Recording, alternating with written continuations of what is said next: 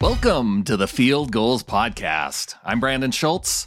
If you go back a couple of weeks, Clinton Bonner and I, we interviewed Patrick Dees, who is one of the co founders of Fan Controlled Football, and he's the chief gaming officer for the league.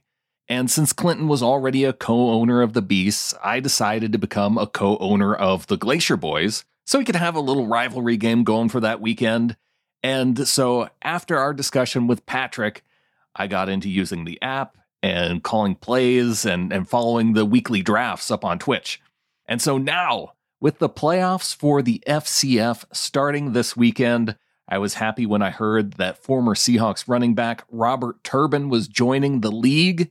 But then I found out he was joining the Beasts, and my team is already the underdog. They already lost to the Beast just two weeks ago. It cost me a 100 Dogecoin bet with Clinton.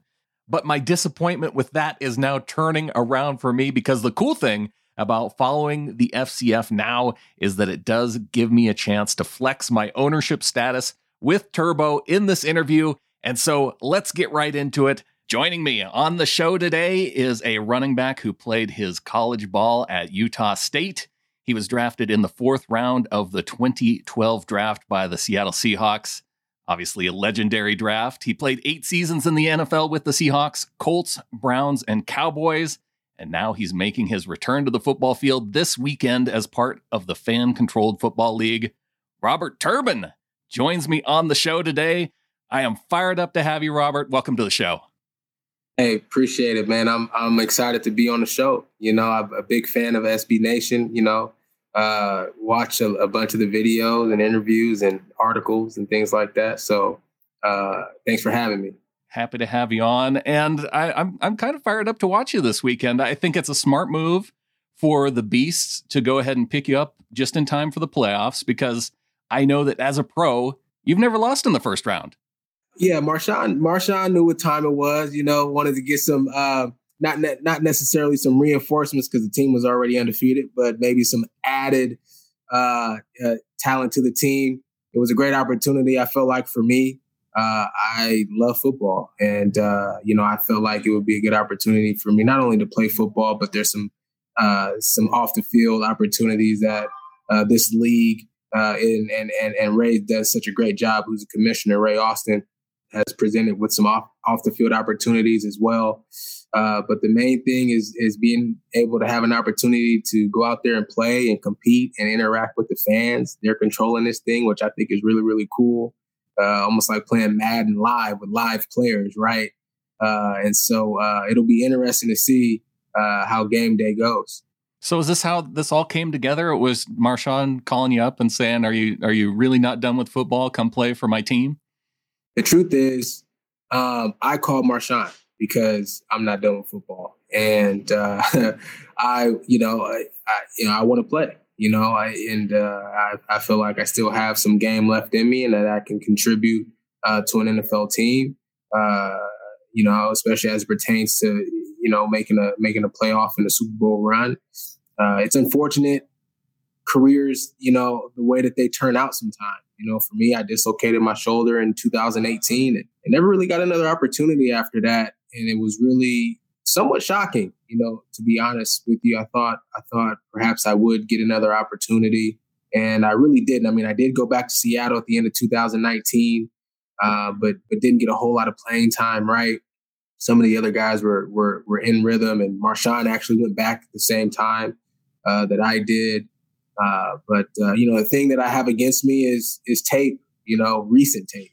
You know, and, and suiting up with the pads on and things like that and going up against some defenders. And so, you know, w- whether this is going to be a huge help for me or not remains to be seen. Uh, but just to have the opportunity is a huge blessing, and I'm excited to be here. So, do you feel like you have something to prove then? Of course, not to anybody else but myself.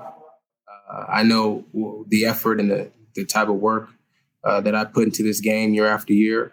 Uh, I've never taken any shortcuts, really. You know, that's what makes that's really what makes it you know the game so hard to let go right is when you know you've, you've given it everything that you you got and most people most guys you know when they retire when they have the opportunity to choose to retire it's mostly about retiring from the work that it takes to prepare to play each and every season.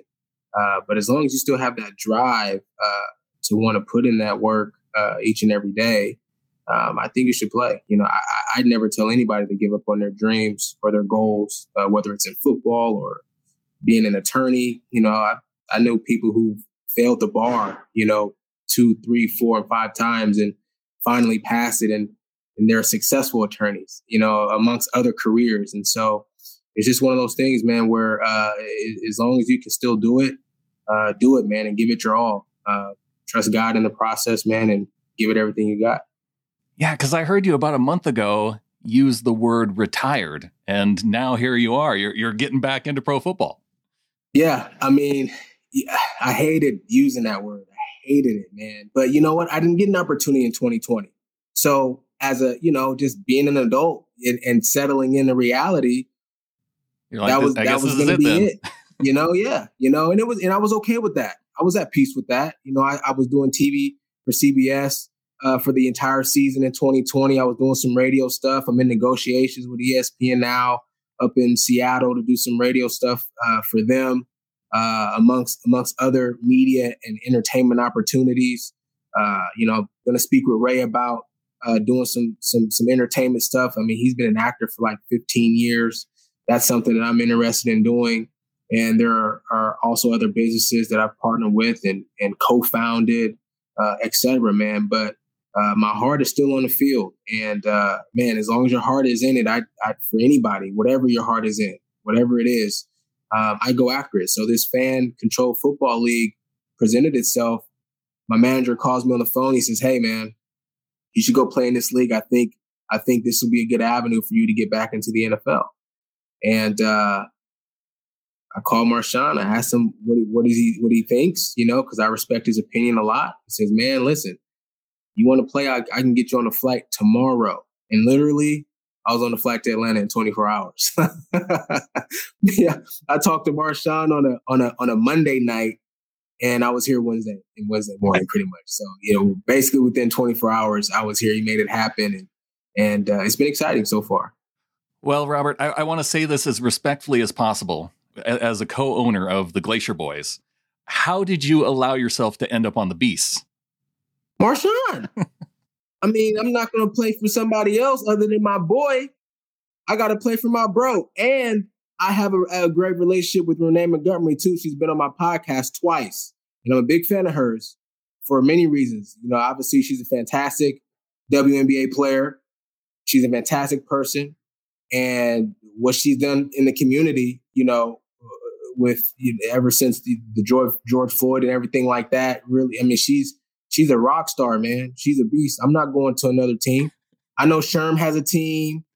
You know, well, that's what I'm saying. I I've watched this this league for the last few weeks, and I mean, for those who aren't familiar with fan controlled football, fans actually get to pick the plays, and the Beast fans are known for maybe picking three run plays a game.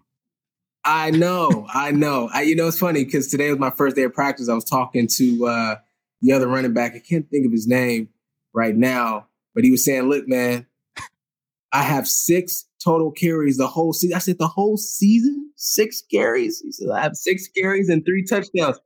I said, man, gosh, I'm on the wrong team. But you know what? Hopefully the fans, they recognize, you know, I'm on the team now. You know, maybe let, let, can we at least get six in one game? six carries in one game, six carries for the whole season? That's insulting. Yeah, I know. It's insulting. Beast need to do better. But we win though. We win. Now we lost last week because Josh, you know, is a monster. Right. But I think of myself as a monster too. So hopefully I can hopefully I can make a difference. I'm excited to see you back out there. Have you talked to Marshawn about getting back on the field too? Because, you know, for three straight years in, in the NFL, I mean, you guys is a one two combo in the NFL from 2012 to 2014. That was. Oh, you, you mean like if Marshawn wants to play? Yeah. In, in the back, yeah. I think he would. I think he would always take the right opportunity. I know. I know. Last season, he certainly was willing to, uh, but it didn't happen.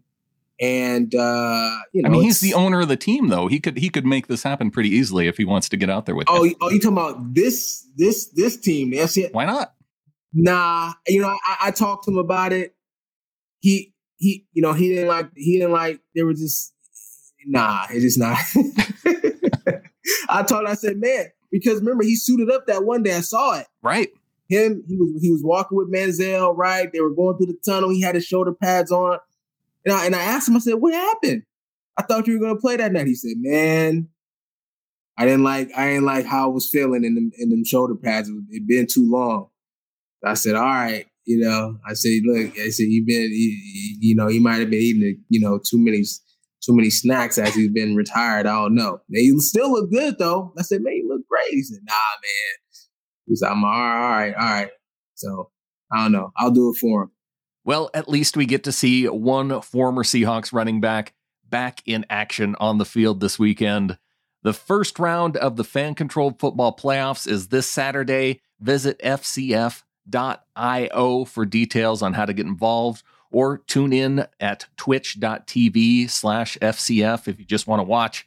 I've got lots more to talk about with Turbo, including the story behind how he ended up wearing number 22 for the Seahawks, as well as his thoughts on the news about Russell Wilson over the past couple weeks. All of that is coming up next.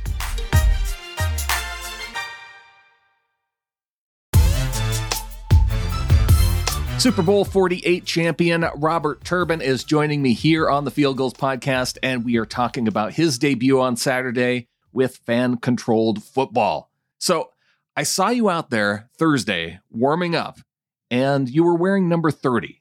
You wore 22 with the Seahawks, you wore 34 when you came back. You've worn 23, 27, and 33. You were six in college.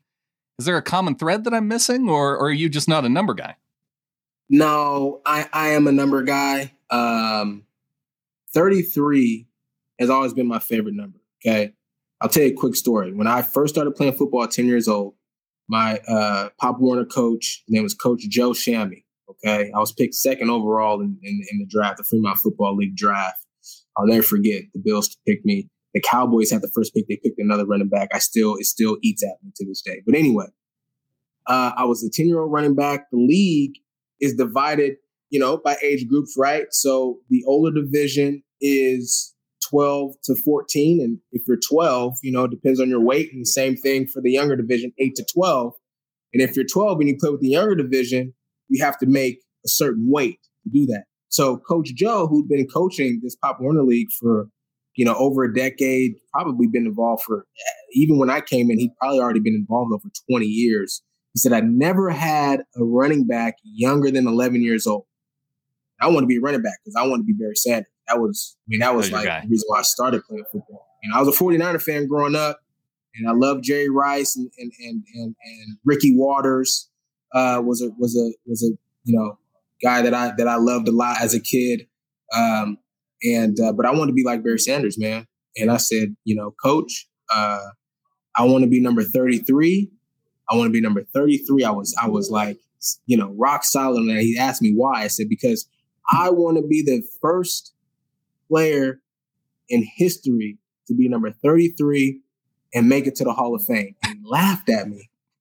Just like that. He just did, he just did he just and I, but I was serious. Uh-huh. I was, you know, I, I, was dead serious, you know, he just starts laughing. And I'm like, Coach, what are you laughing at?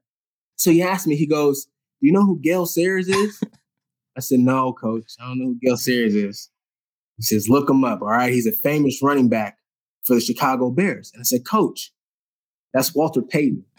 and he's number 34. Okay. Now, go, go back Gale a little Sayers, farther. right. This is, you got to go back. Like, you got to go back. Here I am, this 10 year old cocky little thinking that I know everything, you know, not, not, not understanding that, uh, uh, what, who, who was it from the Cowboys that is a Hall of Famer oh, number 33. Tony Dorsett. Tony Dorsett. Yeah. You know, like I didn't know my history like I thought I did. So he says, you know what? And mind you, I'm a, I'm a 49er fan, right? So he goes, I'm making wear number 40. I said, what? I said, it's not even a running back number. right. The first person that came to my mind was William Floyd. Remember him for the 49ers, the fullback? Yeah. Yeah. I said, coach, that's a fullback number you know? And then that's when he goes to explaining who Gale Sayers is. I, I used to run like really high with my head. He's like, you run like Gale Sayers, you remind me of him. Yeah. So I'm like, man. So I had to wear number 40 the first year. But my second year, after I kind of proved myself, I got to number 33. So I wore 33 my second year, 33, my final year of Pop Warner. And then when I get when I got to high school, six just came from, well, really two things. I added the numbers together, three right. and three.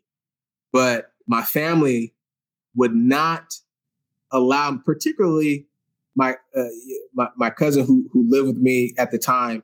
He says, "Rob, listen, all the best players wear single digit numbers. You can't don't wear 33. It's ugly. Like it's not, you're not going to look clean out there. I said, all right, fine. You know, I said, okay, fine. I'll add the numbers together. I wear six, you know, so six kind of became my staple okay. in high school, college. Uh, 22 was, I wore 22 when I went to Seattle. I got stories, man. I'm a storyteller. You okay with that? Yeah, absolutely. So when I when when when Seattle drafted me, John Schneider says, "Okay, you can only here are the two numbers you can wear. I got had two options. I wanted to wear 33. I wanted to go back to Pop Warner, you know. He says, uh, you can wear 20 or 22. And oh man, I have to be honest, I wanted 20. I wanted 20 so bad because who do I want to be like? Barry Sanders. Right. That's what I want to be. Wait, so be like what, Jeremy Lane, what did he pick ahead of you? No, no. I chose 22 and I chose 22 because the player that Seattle released to draft me was Justin Forsett. Okay. And Justin Forsett was number 20. And I didn't know Justin, but I knew of Marshawn and I knew they were cousins. And I, you know, I was always kind of a fan of, of, of Marshawn. I know I know that we all from the Bay Area, you know, and so out of out of I, have never told this story before. Out of respect for for Justin Forsett, I didn't wear 20 because, you know, I just, I just, I didn't feel comfortable. You know what I'm saying? I was just like, man, they're releasing this guy from to draft me and that's his number. You know, I just, I said, you know what? I'm going to take 22. You know, and my least favorite running back of all time is Emmitt Smith. Okay. all right. I'm not saying he wasn't good. okay. My buddy and I always have the argument between Barry Sanders and Emmitt Smith. And I was a huge Emmitt Smith guy in high school. Like he uh-huh. I remember my dad telling me this guy Emmitt Smith, he's going to be great. And I was a Seahawks fan. Eh, well, I was a Seahawks fan because my dad was a Seahawks fan. And after he told me about Emmitt Smith, I started collecting Emmitt Smith football cards. And then he got to be really good. Then Emmitt Smith was my guy, and the Cowboys were my team. I'm sure my dad was really pissed about it because you know here I was not a Seahawks fan for you know like the greatest years of of Cowboys you know history and recent memory. So uh, right. yeah, I we always have this argument between Barry and Emmitt, and I I know that Barry is the greatest like of that generation, but why the Emmitt I, Smith hate? Why the Emmitt Smith hate? Uh, no, no, no. It's not. It's not about the hate because Emmitt Smith is great. Don't get me wrong. I just feel like I just you know first of all you got to remember I'm a 49er fan. So that were, there were some clashes between the Cowboys and the 49ers. That makes sense. Especially in the 90s. you know, 80s too, but in the 90s, you know, because I was born in 89. So there were some clashes there. You mm-hmm. know, I, I didn't like Emmitt Smith, you know, but I just felt like, ah, like the, the, the, like, he didn't have a lot of dynamic to him, man. You know, Barry will make something happen. Oh, yeah. Man, Emmitt had Larry Allen and all kinds of guys up front on the offensive line where it was just easy almost. Now, he can make guys miss in space and stuff like that, man, but the running backs that I was always a, a, attracted to were guys that like didn't have the greatest linemen, weren't on the greatest teams, and they were still able to make stuff happen. They were still able to be great, you know. Uh, and so I just, you know, I kind of feel like Emmitt had an advantage already. Man, he had uh, Hall of Fame offensive line and just didn't really do anything super. He's like Shaun, Shaun Alexander. Like, yeah. he's pro- I probably don't like Shaun Alexander more. He's probably the one I don't like the most because it's just like he didn't do anything. Guys special. that had it too easy. He just, you know, I'm like, always defending Shaun too easy. because every time Shaun got down inside the red zone, he was scoring touchdowns. I know, and I'm not saying it was easy for him, but you just never saw him do anything dynamic, man. It was just like, uh, you know, it was just plain, like a plain piece of bread or something, you know, just you like the flash, you know. Guys. But anyway, so that's why I wore 22. I wore 22 because of that. And, and, uh, you know, as far like Dallas and Cleveland, you know, obviously I played for those teams. I don't always include them in the conversation because it was one year. It was both teams in the same year. It was kind of a, just a weird year for me. Uh, but I do talk about number 33 uh, because I was with the Colts for a good, you know, three seasons and stuff like that. Had a good. I led the team in touchdowns in 2016. But I wanted, I wanted to, you know, get back to my number, man, my number that I always wanted to wear since I was a young kid, and that's where 33 came from when I was with the Colts, and uh, and I kind of wanted to move on from you know 22 and and and and that brand and and Seattle. I kind of wanted to start fresh, uh, and so that's where uh, 33 came. And then when I went back to Seattle, I, it, it just sometimes just it's just what is available, right? You know, just choices, you know, and so uh, 34 was, was was it. But uh, but yeah, don't don't get me wrong. I'm a I'm a I'm a numbers guy. Don't get it twisted because I've I've worn so many numbers. But uh, 22, I, I really like that number. I won a Super Bowl in that number. If I get back into the league, I'd like to get that number back. Man, I think back to that 2019 season. It just it was kind of nostalgic, right, for Seahawks fans because Marshawn was coming back, you were coming back. They were competing for an NFC West title, and you know, just to come up just inches short kind of right at the end, it, it was such a bummer, man. Yeah, no, it was it was. I mean, it was a crusher. You know, just to have that opportunity. In the past, it was like we always we were the ones that made the play at the end of the game. You know, we were the one that had the extra inch. You know, to to to, to win the NFC West or the NFC Championship game, and uh, you know, we came up short, man, and we had to. You know, we ended up having to take the the, the long haul to try to get the Super Bowl, but you can kind of feel the air kind of that year was such a tough year for Seattle. You know, even before I got there, it was almost like you hate to say that they needed a break, a week off to decompress and recoup, but that team needed it, man. And when we came up short against the 49ers in that game, you could just, there was just a sense like, know, we're gassed. You know, you could get a, I mean, Marshawn and I, we were fresh, you know, but you could get a sense from the team, like I'm just kind of gassed, man. You know, it's been a long year, a lot of injuries and things like that, a lot of things that they had to deal with. You know, they they they really they really needed that that week off, and I think that if they would have gotten a bye, uh, they would have gone much further in the playoffs. Or we would have gone much further in the playoffs. Well, as a Seahawks fan, I have to say that I'm gassed just from this last couple weeks of Russell Wilson talk. And I know, you know, you guys were roommates back when you first joined the team. And I, I just, I wonder, what are your thoughts about all this, this idea that there's some kind of rift between Russell Wilson and, and Coach Pete Carroll? Yeah, I don't know, man. Um, you know, the thing that is most frustrating to me uh, when hearing people, you know, talk about it, um, obviously, you know, Russell is somebody that I hold near and dear to my heart. I die for Russell. You know, I, I, I, straight up take a bullet for him. And, uh, you know, the thing that, that really kind of bothers me is when, when people kind of speculate as if they either work in Russell's camp or they work for the management of the Seattle Seahawks. And they come out with these statements like, like they're there and they, and they know exactly what's going on. It's one thing to have an opinion. If you say, I think X, Y, and Z, rather than saying, you know, he or she said X, Y, and Z, you know, and and that that part is the part that that really uh, always kind of throws me off. You know, I, I know Russ personally. I've obviously, you know, been around that facility. Some of these things are just are laughable. you know what I mean? Well, like, the thing that drives me crazy about it is that so I was listening to Chris Sims on uh, Pro Football Talk. And, you know, we heard Russell Wilson go on Dan Patrick and say that he's kind of tired of getting hit. And then he did a, a, press conference as part of the Walter Payton Man of the Year. It kind of said yeah. similar things. But then I hear Sims saying that Russ went full scorched earth on the Seattle Seahawks organization and all of a sudden, the Super Bowl ended, and he decided to attack every aspect of the football team, basically.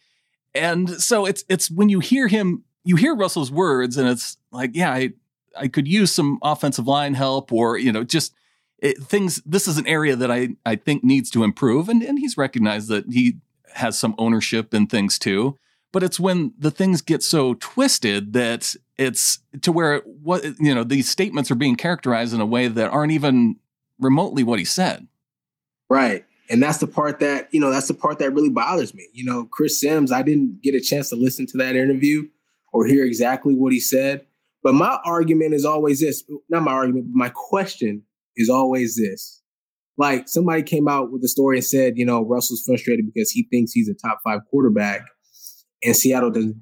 Did you? You must have talked to Russell. You must have talked to him personally, and he told you that because I know that he wants to be top five. Who wouldn't? Who wouldn't want to be the best or one of the best by the time their career is over? Like, what are you playing for then? What are you doing? Retire. Do something else. Do something that you want to be great at then, because it doesn't make you're wasting your time, right? But uh, for him to say that he's that he said that exactly. You know, for Chris Sims to say that Russell said something exactly, I hope that you talk to him personally, which I highly doubt. I'm like 99%. Like he's never mentioned Phil Sims one time ever in his life, as many times we, you know, as many conversations we had. So that's the thing that that always gets me like, it's just like, have you did you talk to him personally? Like or or if if not, then don't then don't say that he said something, you know. And in the Dan Patrick interview, you know, if people are focused on one thing, you know, it's like, but he all he but he answered the question. He's like, yeah, I'd like not to get hit so much. Well, the, and it's but, the way that that Dan pressed him on it too. It's like you've been sacked right. almost 400 times, and what do you say? Oh, right. I, you know, well, that's part right. of the game. right, but then he exactly, you know, he gave kind of, kind of, you know, roundabout answers, for lack of a better word, right? Then he finally said, Well, yeah, you know, I'd like not to get so much, but I can be better too. I cannot hold on to the ball uh, for so long. People, why are people ignoring that part of the of the conversation, of the interview? That's what I'm saying. Well, what do you think though about that idea of people saying that now that he's I, they like to use the term thrown his offensive line under the bus, which I, I I don't think that that qualifies. But do you think the people in the locker room are going to view it that way? No, no, because he it's not like he came out and said my offensive line doesn't block. My offensive line sucks. We need to get better at the offensive line. We need to bring in some reinforcements on the offensive line. He didn't say any of those things. He just said simply, yeah, I'd like not to get hit so much, but there's no throwing anybody under the bus. That just turn the tape. Like, what are you talking about? we are all watching the same game on Sundays. What but what, what what bus are you being thrown under? We're all seeing the same thing. We all turn on the same film on on on Monday morning, and and and we're seeing the pressures. Dan Patrick talked about the numbers; they don't lie. We're all seeing the same statistics. What, so what bus? Well, there is no bus. It doesn't exist the stats exist, the tape exists, and the and, and the people watching the games on national TV that exists. That's real. That's what's really happening. So the only thing that they can say when Russell is coming in the locker room and says, "You know what? You're right. We all need to get better," which is actually something Russell said. We all need to get better, including himself. He said that, but nobody wants to say that. That he said that. This is just facts. He's Robert Turbin. He is coming back to pro football. He is going to be playing for the Beasts this weekend as part of the first round of the playoffs. And Robert, I hope you go down. As, like I said, as a as a, a, co-owner of the Glacier Boyz, I want my team to win. I want this first round exit for the Beasts. Wow. And it, it's it's really rivalry wow. week for you and me. But I really wow. I really appreciate you coming on. You know what? I'm. You know what? All right. All right. You know, I, I should, I should have. You know what? If I would have known that you were the owner of the Glaciers before this interview, I might have not come on here and said so many nice things about SB Nation and small stuff. You want me to go down? Okay, all right. I got something for you this weekend. I got something for you specifically for you. And when your team wants to know what happened, I'm gonna tell them. Your boy, your owner, Brandon, go holla at him. Go holla at him. oh man, I never thought I would be so torn over this Saturday's game. Obviously, I want my team to win, but that was such a fun interview. I can't be mad if he's going to go on and play in the championship the next week. Plus, the passion that he has, you can tell that he wants back in the NFL and definitely feels like he has something to prove. And like you said, it was it was just to himself, but you gotta feel you gotta feel that passion about how he wants to get back in the league and have it, you know, finish off differently than it did with those final few games with the Seahawks in that 2019 season. So if you haven't gotten into the league yet, you really should download the app. Shoot, pick the Beasts as your team and actually pick some running plays so that when Turbo is on the field, he actually gets some carries out there. So do that and tune into the game this Saturday. A huge thanks once again to Robert Turbin for coming on the show.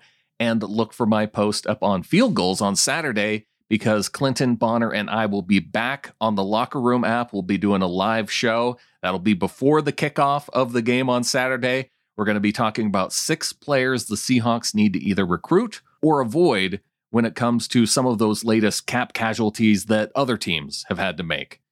So you can join in on that conversation too. Just download the Locker Room app. You can follow me at Seahawkra. That's Seahawk R A. And right now we're planning on going live around 5:30 Pacific time. So mark that on your calendar. And until then, go Hawks.